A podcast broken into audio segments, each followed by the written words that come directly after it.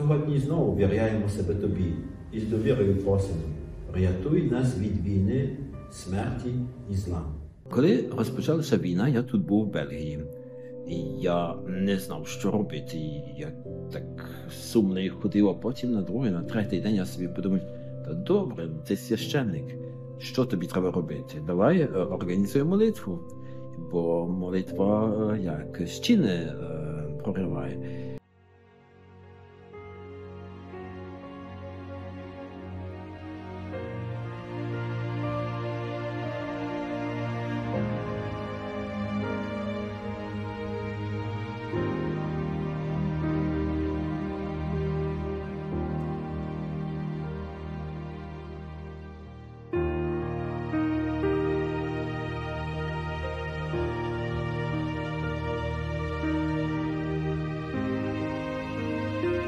Ми собі подумали, що е, було б добре е, творити таку церковну дипломатію.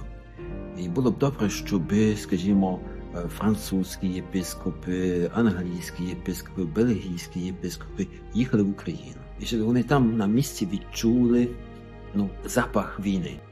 Бельгія ще ніколи не була такою українською, як зараз.